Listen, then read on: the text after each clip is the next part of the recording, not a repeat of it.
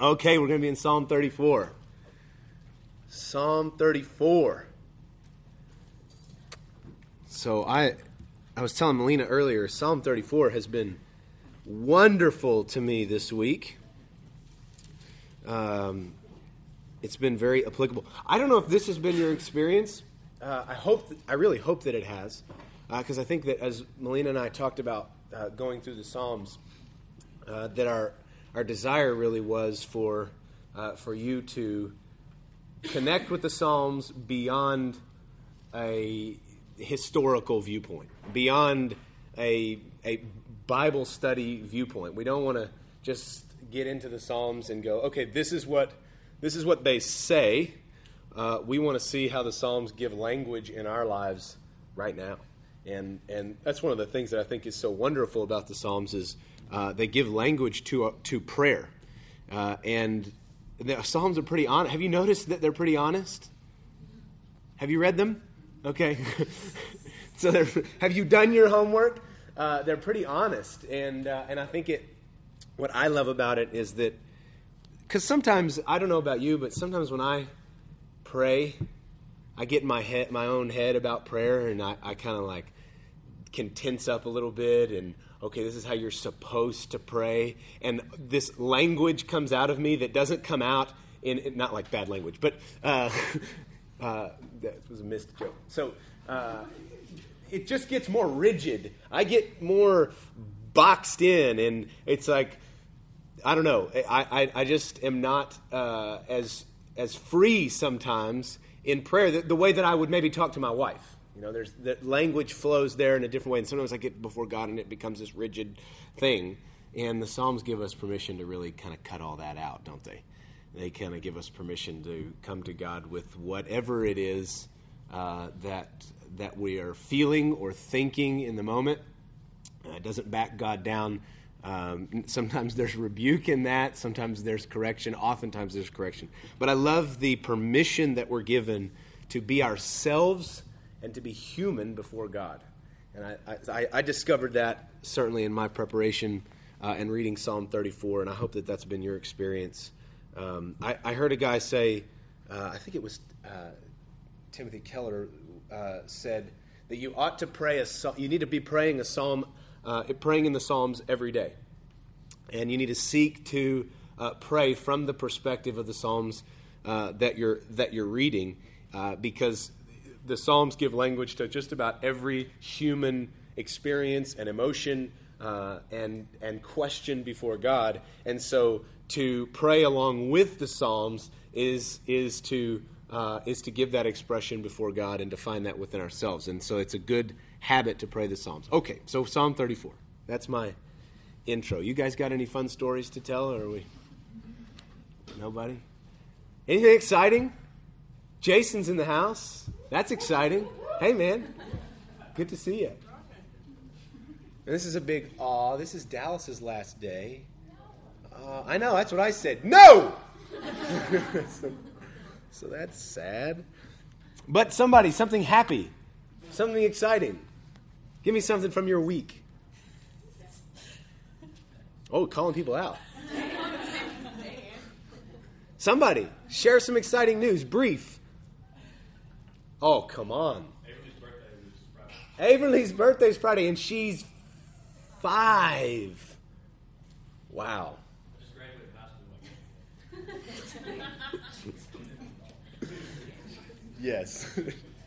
Cool. Sarah Tinsley's in the house. That's right. We got some cool people in the house today. Y'all are all cool. But there's some special cool people in here today. All right. Good. Those are good things. Those are good things. All right. Psalm thirty-four. Are you there yet? I've bantered long enough for you to be there. Okay. I'm going to give you a quick history of Psalm thirty-four. And then we're... Now, I'll, I'll just confess Psalm thirty-four is too much for one week uh, to go and, and break everything down. So... the parts that are vague are going to be intentionally vague. I know that I'm not giving much in certain areas here, but it's because I want to place emphasis uh, in, in other areas. Uh, and I'm really looking forward to hearing about your discussion of this tomorrow uh, in, in your summer small groups because uh, I think there's some good questions in there. Okay, Let's just read the whole psalm. Is that good? That just will get us all in and ready. Jeremy, will you read it for us since it's not your birthday? Sure. Go ahead. Oh, however you, yeah.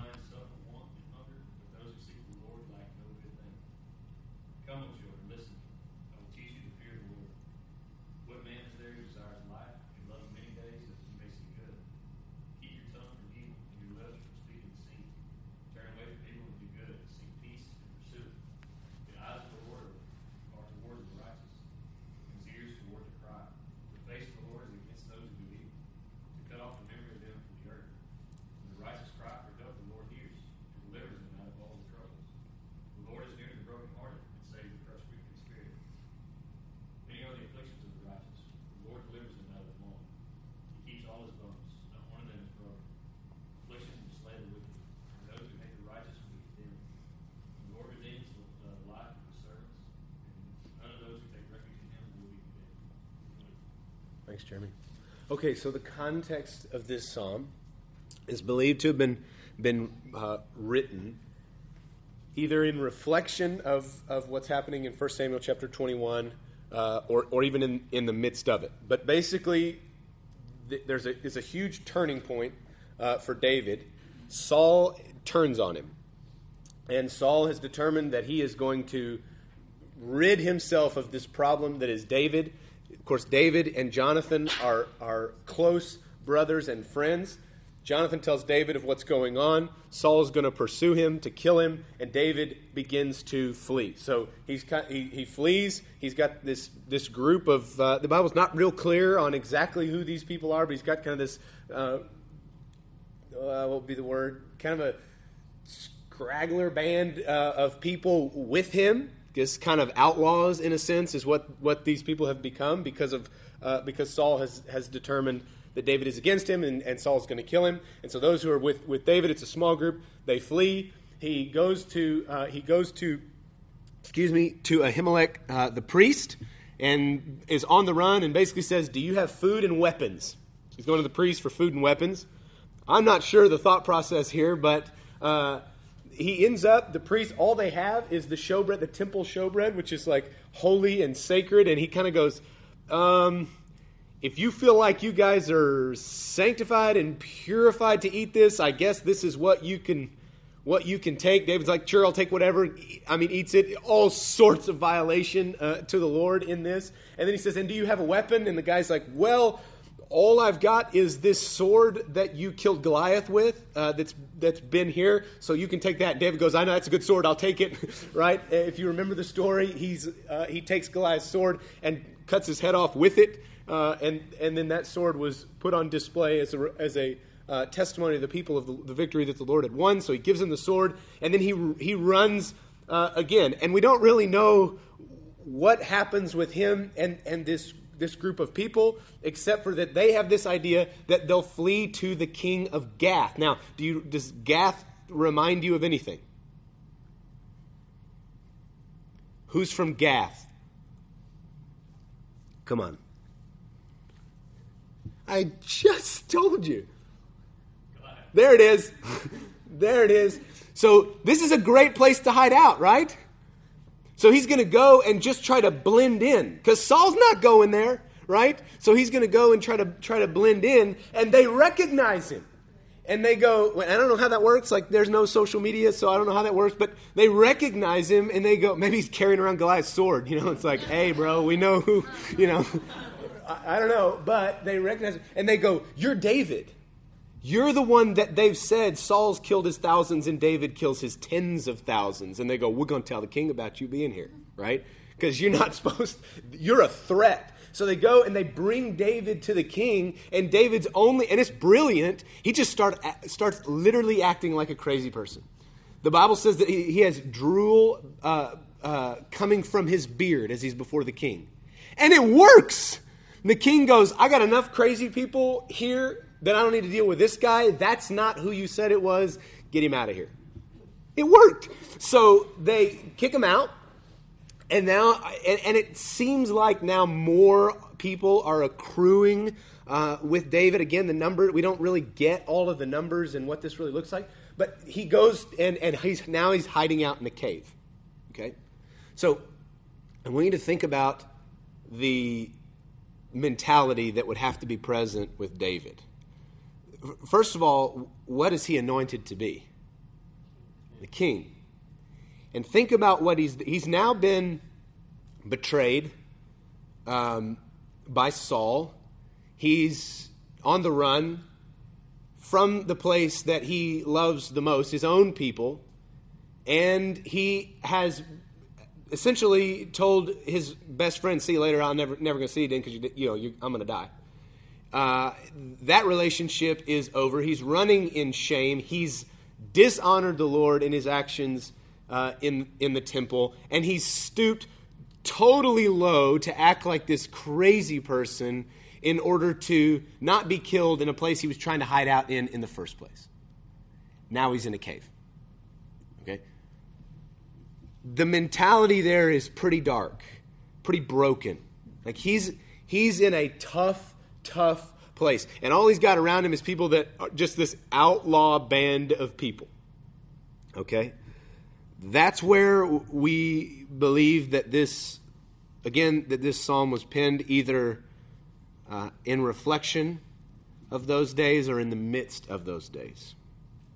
You really need to understand that in order to, uh, in order to get the language here. So let's talk about the structure of the psalm. The structure of the psalm is it's broken down into really two parts. The first ten verses are a hymn. So if you if you'll read just in the first ten verses, uh, it's it's uh, it's it's in the context of a hymn. Verse eleven through twenty-two. So the back half of the psalm is a sermon. Right? I think maybe this is where we got our church model: hymn, sermon, hymn. I'm just kidding. Come on, y'all laugh a little bit this morning. Okay, so first half is a hymn. And then I say it's a sermon because he's going to turn the direction is he's going to say, come, O children, in verse eleven, listen to me. I will teach you the fear of the Lord. So he begins to direct. He begins to teach. That's why we call it a sermon. Here's what's really cool about this song that we won't see if we just read this in English, that this is an acrostic. And what that means is that every uh, verse in this psalm begins with a successive letter of the Hebrew alphabet. So as I read, I just thought that's the coolest thing in the world. There's a, there's a few psalms that work that way. This is one of them. And what I think is so cool about that is think about what what are letters. If you just if you just put A through Z on the board, and we were to talk about, okay, what what is a letter? What does a letter do? What do we make out of letters? We make words, okay? What else do letters give us? You ever taught a kid to read? Sounds. Yeah. We we attached sound and, and letters. So words come from the building of, uh, uh, the putting together of, of letters to create a sound that is a word. So letters are, in a sense, they are the foundation, the building block of all language. Here's what's, here's what's really, I think, so beautiful about the acrostic uh, angle of this psalm is that every letter, there is not a single letter that is left out. Every letter is in praise of the Lord. And if every letter is in praise of the Lord, what it tells us, what it shows us is that all language, all all of creation can participate in the praising of the Lord. And so he's going to go through, and without exception, he's going to say everything that builds speech, that gives voice, can praise the Lord. Now, I don't know what Melina's decided to do with this, uh, but I think you're going to have a little experiment uh, tomorrow night. Uh, with that. But I just, I think that's a really beautiful thing that we don't see if we just read this in English, but that's true if we see it in the Hebrew. So every uh, verse begins with a successive letter. I'm not going to preach this or read this in Hebrew uh, as if I could, uh, but uh, but I wanted you to know that. All right, so let's get into it. I'm going to create more emphasis on the hymn portion, and uh, and and that'll be where we'll mostly be this morning. But we are going to get into the sermon a little bit. Okay, so verse one. Uh, I'm, let me just read verse one through ten. I will bless the Lord at all times. His praise shall continually be in my mouth. My soul makes its boast in the Lord. Let the humble hear and be glad. Oh, magnify the Lord with me, and let us exalt his name together. I sought the Lord, and he answered me, and delivered me from all my fears. Those who look to him are radiant, and their faces shall never be ashamed. This poor man cried, and the Lord heard him, and saved him out of all his troubles. The angel of the Lord encamps around those who fear him, and delivers them. O taste and see that the Lord is good. Blessed is the man who takes refuge in him. O fear the Lord, you his saints, for those who fear him have no lack. The young lions suffer want and hunger, but those who seek the Lord lack no good thing. Now remember, the context is, is a, an incredibly dark, defeated, running, uh, fearful place for David. And he says, I will bless the Lord at when? All times. His praise will, what's the word? Continually be in my mouth. Why does that matter at a time like this? What, what do you see in the very in the very first two words of this psalm? What are the first two words? I will. Now, what follows the I will is bless the Lord. And not just bless the Lord one time, not just I will go to church on Sunday and sing the three songs and, right? I will bless the Lord, and his praise will continually be in my mouth. Why is the I will important? Because what we see after the I will is, is constant praise to the Lord, isn't it? Continual praise. All of my life, all of my being will pour out my praise to the Lord. Why does the I will matter? We're going to talk today. Did you well, say you will do something, like no matter what happens, you're going to make it happen? Yeah. Who does it involve when you say I will? You. Because you will. If you get up and say, I will go to Cane's for lunch, what are you doing? You are determining yourself to a set of actions or to a set of fried chicken. You're going, right? The words I will are, are self-determined direction and action. You see that? Praise of the Lord does not happen absent I will. You with me? Come on, we got to get this. We don't accidentally wake up and praise the Lord. Let me just tell you, your flesh will not accidentally praise the Lord. You will not wake up one day and accidentally be selfless and go, you know what? I'm going to pour my life out before the Lord. And it's just going to happen by accident. All worship of the Lord has to take place with an I will. That's how God created mankind. We were created with a will. I'm going to show you this in just a minute, and you all know it because it's body, soul, spirit. We've been here before. But it requires self-determined action. I will bless the Lord. When? At all times. And when will his praise be in my mouth? Continually. The book of Proverbs tells us that life, you guys know this, I talk about this one all the time, life and death are where? In the power of the tongue. Now that's a really interesting uh, passage. Life and death are in the power of the tongue. And here's what David says, I will bless the Lord at all times. His praise will continually be in my mouth. And we just talked about letters as the building block Of, of language, right? He's he's giving this in every angle you can imagine. He's showing us that all things praise the Lord. All of language praises the Lord. In my mouth there will be continual praise of the Lord. Life and death in the power of the tongue. I will choose life, and to choose life is to choose to praise the Lord continually, but it has to have an I will. Yeah? I was talking fast. Y'all with me? Okay. Yeah.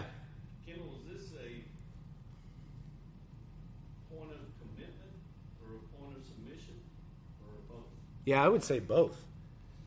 Feels like a lot of both, especially when we take the context into it. Do you ever get in those moments where you need an I will statement out loud? Because everything's in you's going, I won't.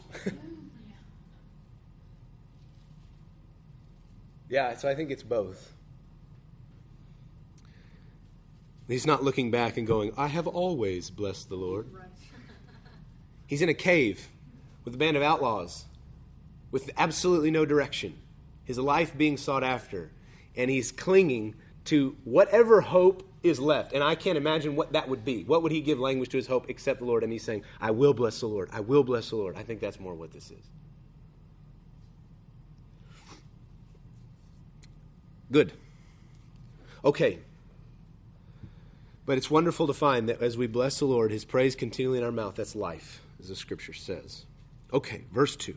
It says, my soul makes its boast in the Lord. Man, if I see soul, spirit, or body in the scriptures, you better believe I'm stopping.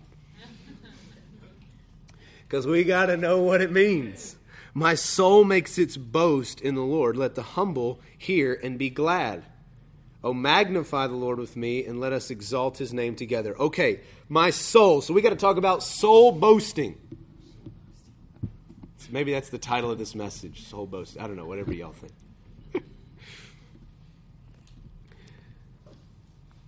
He says, and it's important that we understand that this comes right after the I will.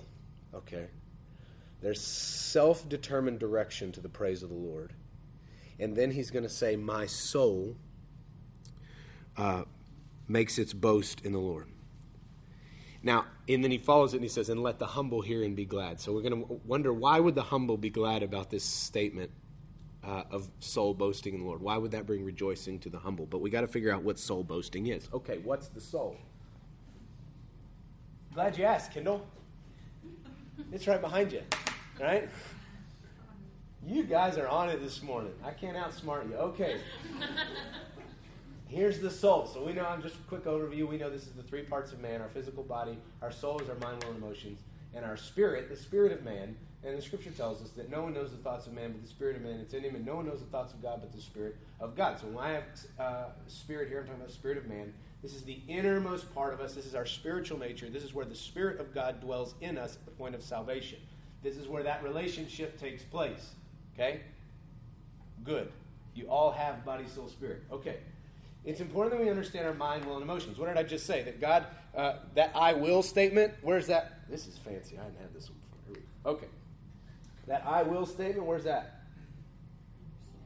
Where are those words coming out? There it is. Not a trick question, okay? Right? You see these two things working together? But will praise of the Lord come out of my mouth absent an I will? No, it takes self-determined action.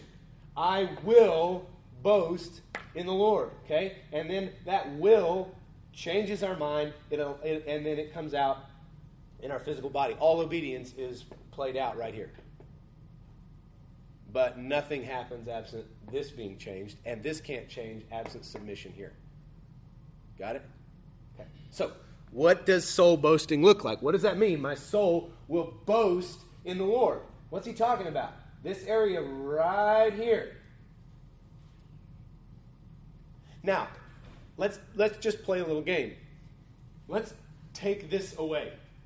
Let's take the influence of the Holy Spirit away from our soul.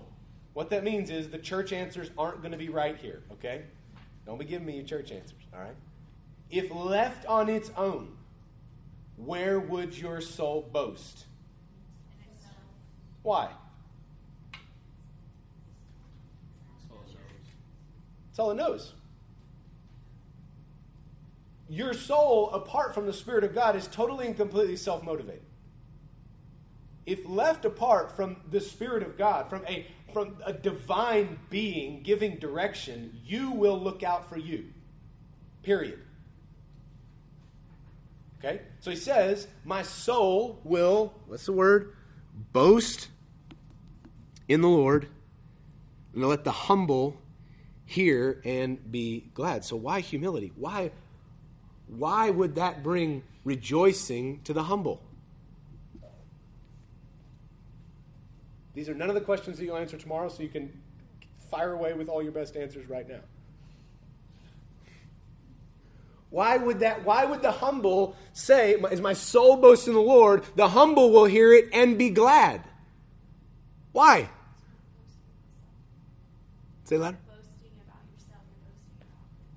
Which takes what? Humility. Yeah, you, it can't happen absent humility, right? If I remove humility from the equation, what am I going to be left with? Me. And where will my boast be? In me. Right? I will think, feel, and choose according to what is best for me. But the humble hear that I will make my boast and be glad, because if I'm humble, what it says is that I'm going to submit to the Lord. In humility, I'm going to recognize that there is a power greater than myself that can determine my action, and it is my joy to submit to that power, the Holy Spirit. You with me?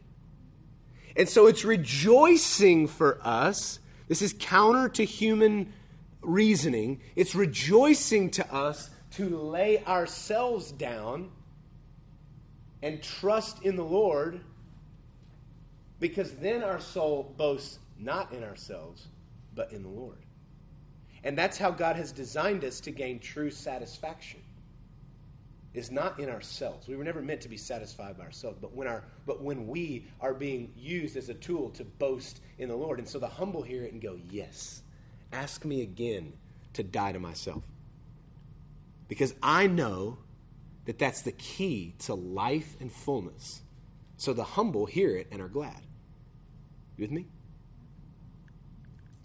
Now, think about David. It, it, we just said a minute ago, the I will bless the Lord at all times is kind of one of these, I will, I will, I will, you know.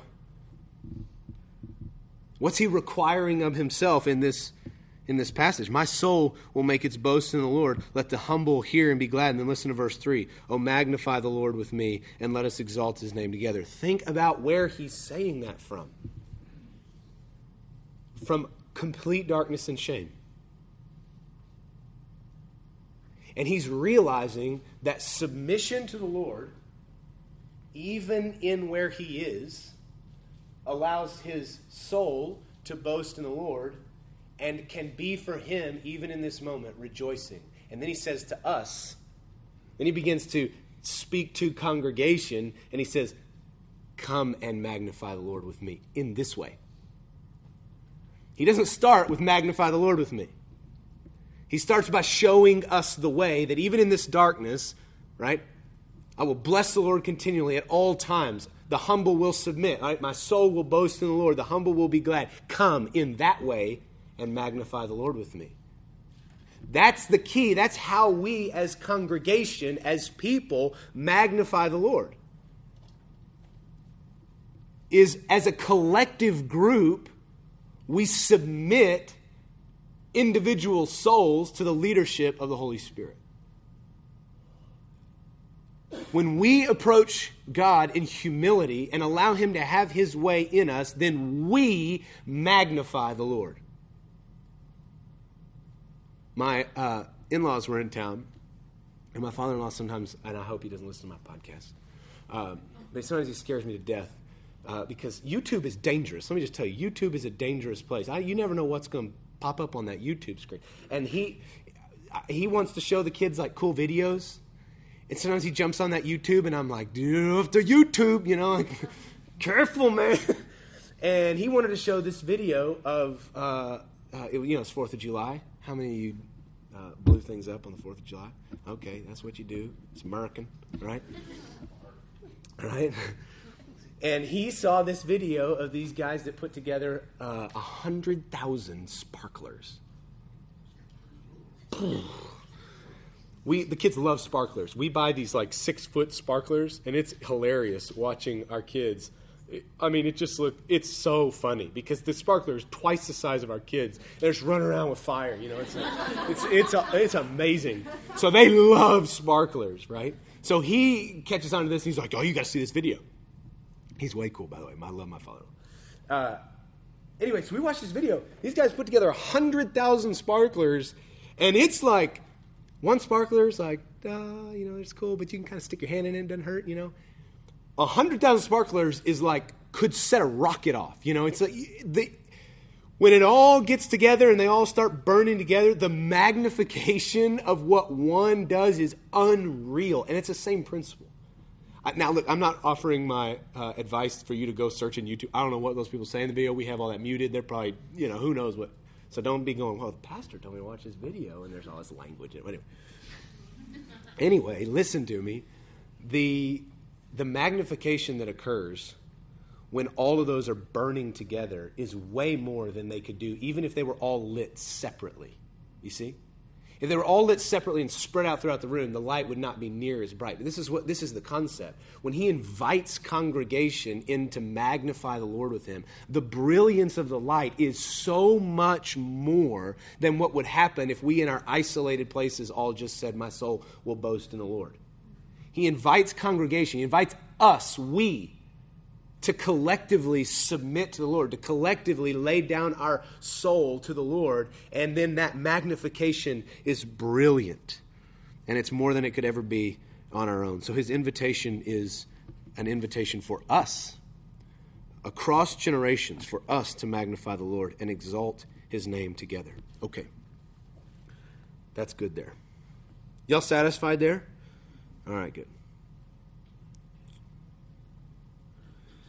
The next uh, few verses, I want to go verse four through verse ten.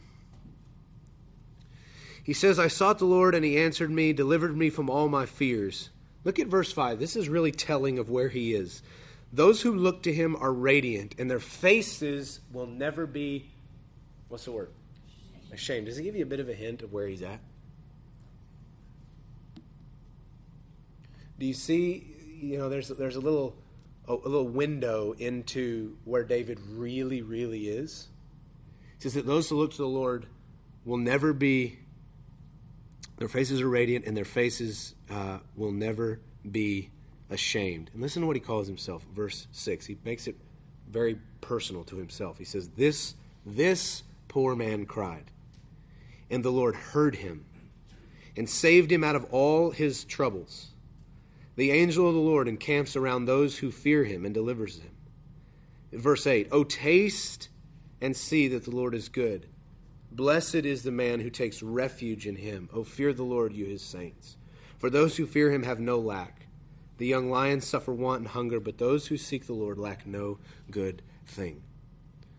One of the things I want you to see here, we're not going to spend tons of time in these verses, but one of the things I want you to see here is I want you to see the dignity that seeking the Lord brings. David was left with no dignity on the earth. He was at the lowest of the low in terms of any kind of social perception. This is a king, a king, and he's just slobbered all over himself to try to get out of trouble, right? And we kind of laugh at that. We go, that's a crazy story. But can you can you imagine the mentality of a guy that has royalty? And we don't track that very well because we don't operate that way. But this is a sovereign. This is a guy that has said, you will lead all of Israel. And he's just, again, gone in desperation in the temple of the Lord, fleeing for his life, drooled all over himself, now hiding in a cave. There is no dignity left for him, right? We wouldn't read that story and go, man, that's a that's a dignified dude. We wouldn't read that story and go, man, he's probably really waking up in the morning with his head held high, right? He's in a place of total brokenness, total shame. And what does he do? He finds his dignity. And where does he find it? In the Lord.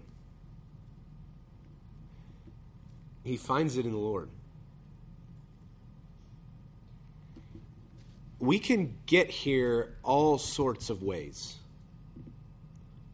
Uh, there's a lot of vehicles to, to this place of being ashamed. Right? Would you agree? Uh, shame can happen as a result of your own actions, mistakes that maybe you've made. Shame can happen as a result of maybe the actions of others towards you.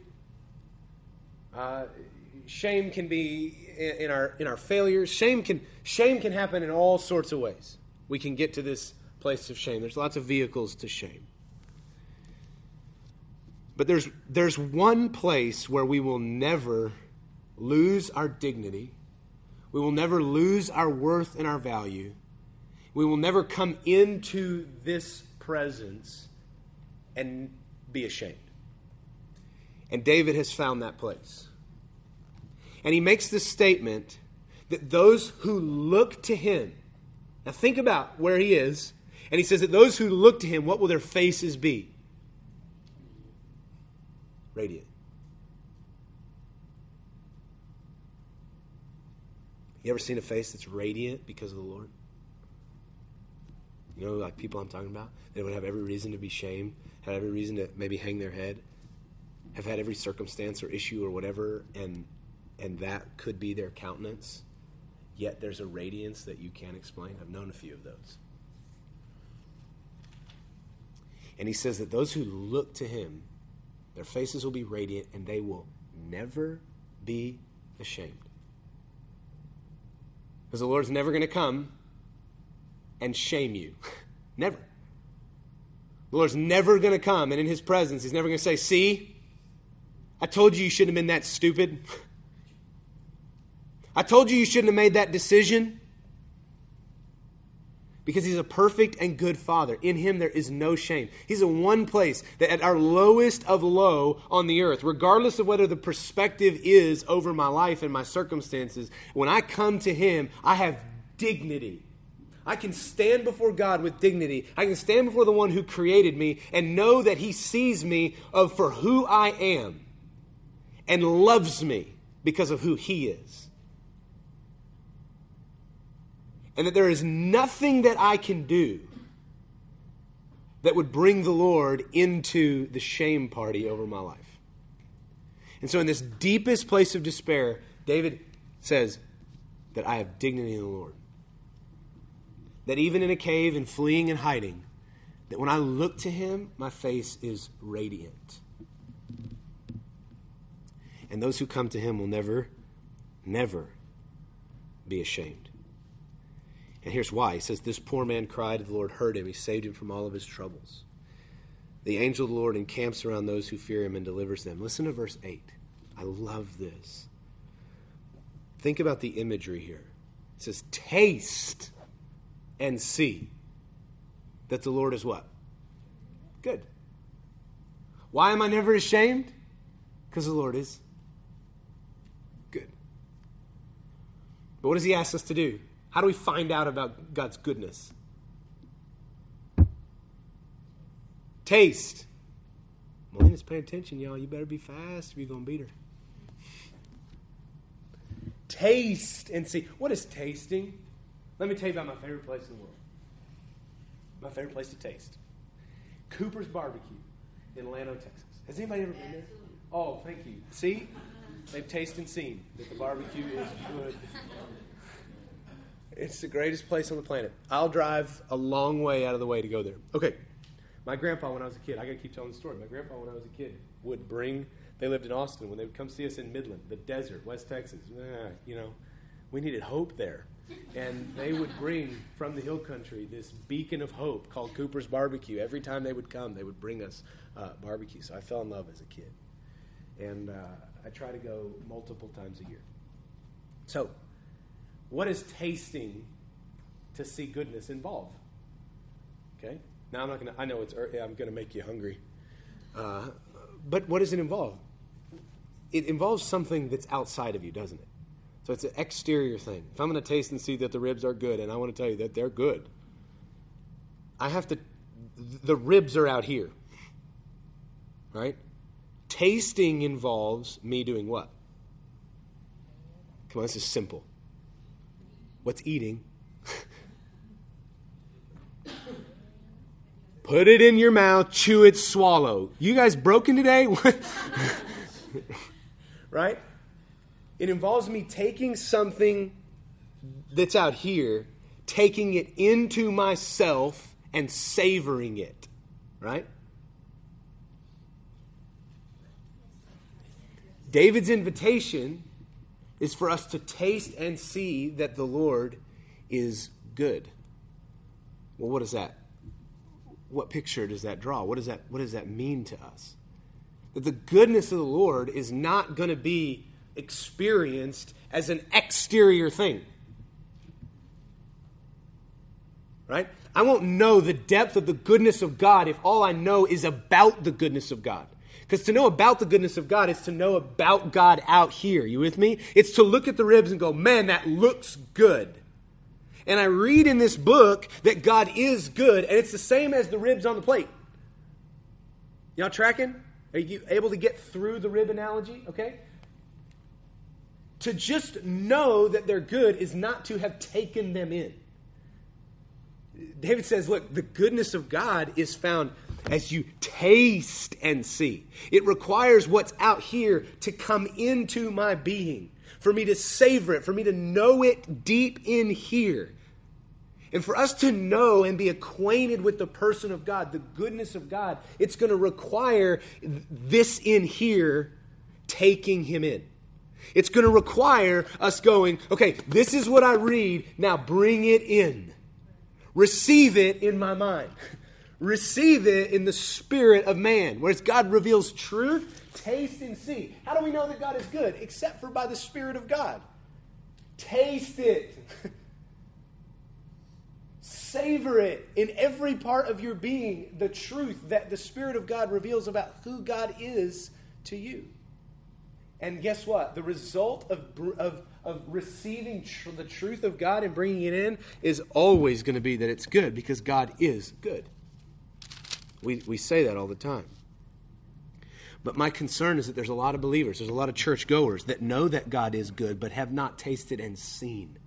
And tasting and seeing is the difference. Radiance comes from tasting and seeing. That's what David's saying. I can't just... It's not going to work if I just tell you about this dignity that I received in this lowest place, and I know that in this low place that God will receive me. That's one thing. That's knowing. But in this lowest place, when I cry out to him and he does answer me. What is David speaking of? Experience. I sought the Lord and he answered me. He knows it. Why? Because he's tasted it. And notice his invitation is not for you to know and believe that the Lord is good. Did you see that's not his invitation to you? He didn't ask you to know and believe. We're asking people a lot of times to know and believe. As we minister to people, we're asking them, know and believe. God is good, God is good, God is good. David's invitation is not to know and believe. David's invitation is to taste and see, and that's a totally different experience. To taste and see, it's relational. To taste and see, it takes taking something from the exterior and it t- taking over every fiber of your being. Right? Y'all tracking? Does that make sense? I'm so ridiculously ready for Cooper's now. I shouldn't have done it. I'm driving today. No, I'm not. So the close of this hymn is that those who seek the Lord lack no good thing. Do you believe that? Because you've tasted and seen it? He's saying that in the moment that he's in, he lacks no good thing.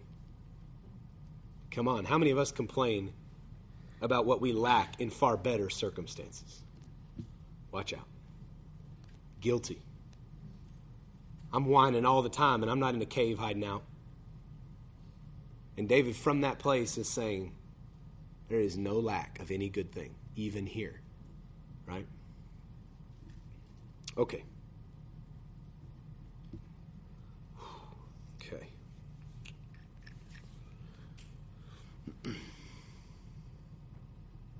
Now to the sermon. Not mine. David's. Whew. That Kendall, he is funny. Y'all weren't thinking that? No? Okay, verse twelve. No, verse eleven. So this is what I, I was telling you. This is the transition. So now he's going to bring an invitation for some teaching. Come, O children, listen to me. I will teach you the fear of the Lord. I think that's interesting that the fear of the Lord is taught. I think we could spend a lot of time there. We're not going to. But I think we could spend a lot of time there. The teaching of the fear of the Lord. because there's humility in that. There's respect and honor in that. Anyway, there's a lot there. He says in verse twelve, "What man is there who desires life and loves many days that he may see good?" Any of you qualify?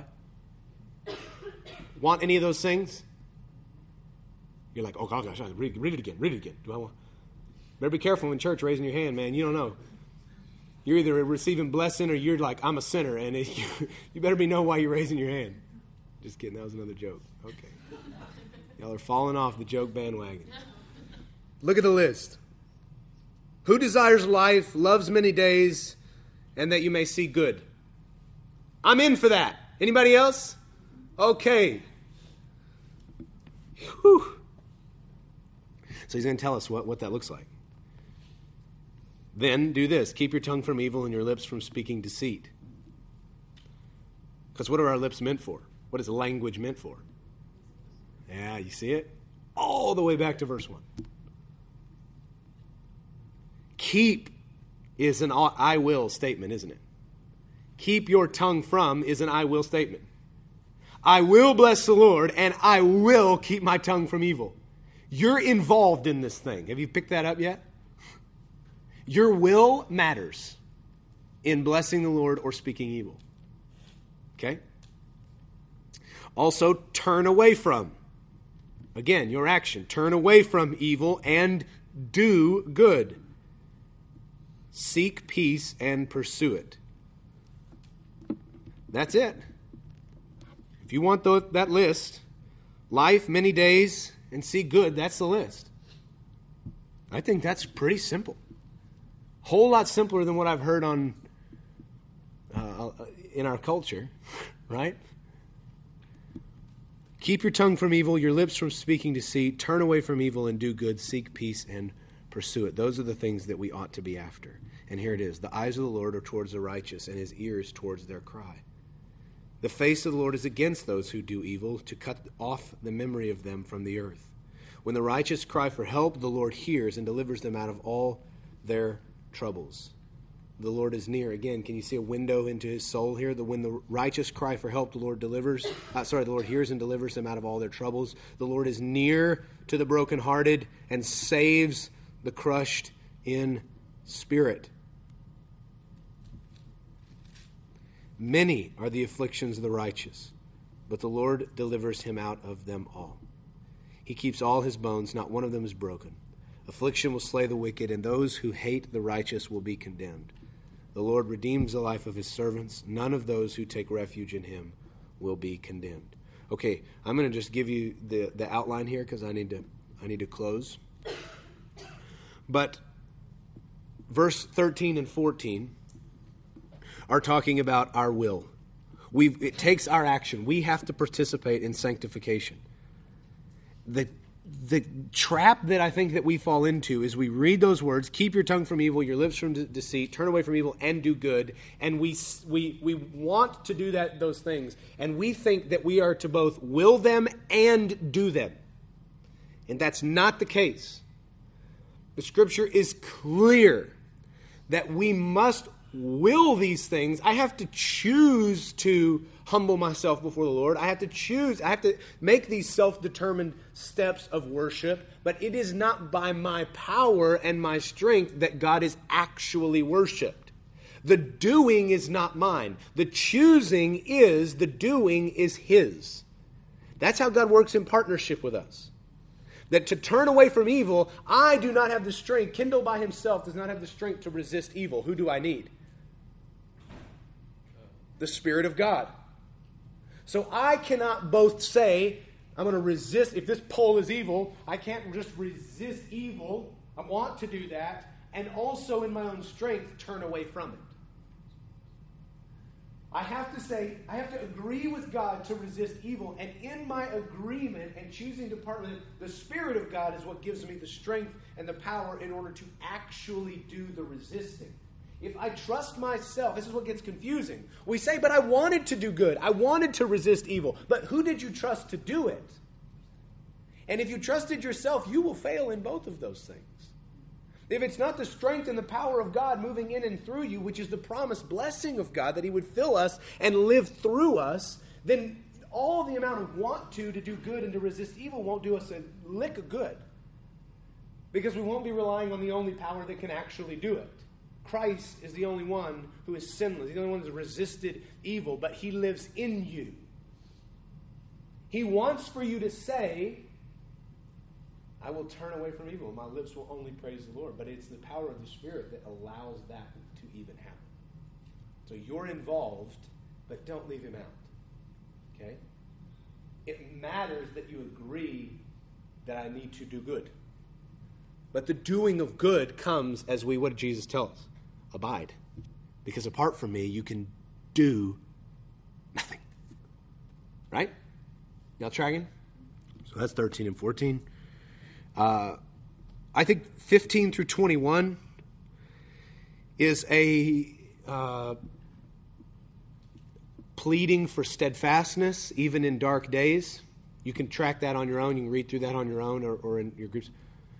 But it's it's a saying, don't be weary even in dark days. The Lord is with you. The Lord is present. The Lord hears you, right? It's it's an imploring for steadfastness.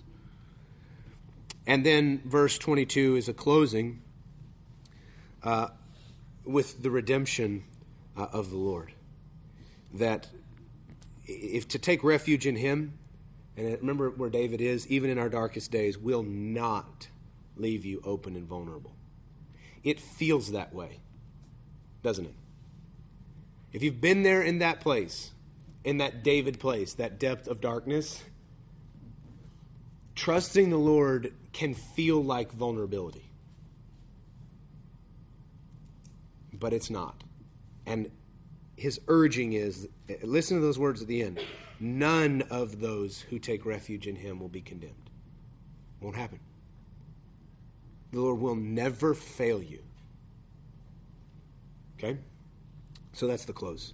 Uh, I was going to have you listen to a song, but uh, I yammered too long. So there's a song you could look up. It's called Psalm thirty-four. Uh, I was going to have you listen to it by uh, Shane and Shane. Uh, it's, they just sing the psalm. Uh, it's a really neat, neat way to ingest the psalm. So uh, let me pray for you. God, uh, would you help us? Really, just the thing that's on my heart to pray for, just for all of us, is just that that congregational uh, thrust in Psalm thirty-four, that we would just agree with this, oh, magnify the Lord with me and let us exalt his name together. The image of that bright burning light when we together have relented our will to yours. We have said, I will praise you continually. That bright light, I just pray that you would bring uh, here, that you would bring in your church. Uh, and we, we ask this uh, for us, for our city, for, for believers worldwide, that you would bring unity and that we together would magnify the Lord and exalt your name together. In Jesus' name, amen.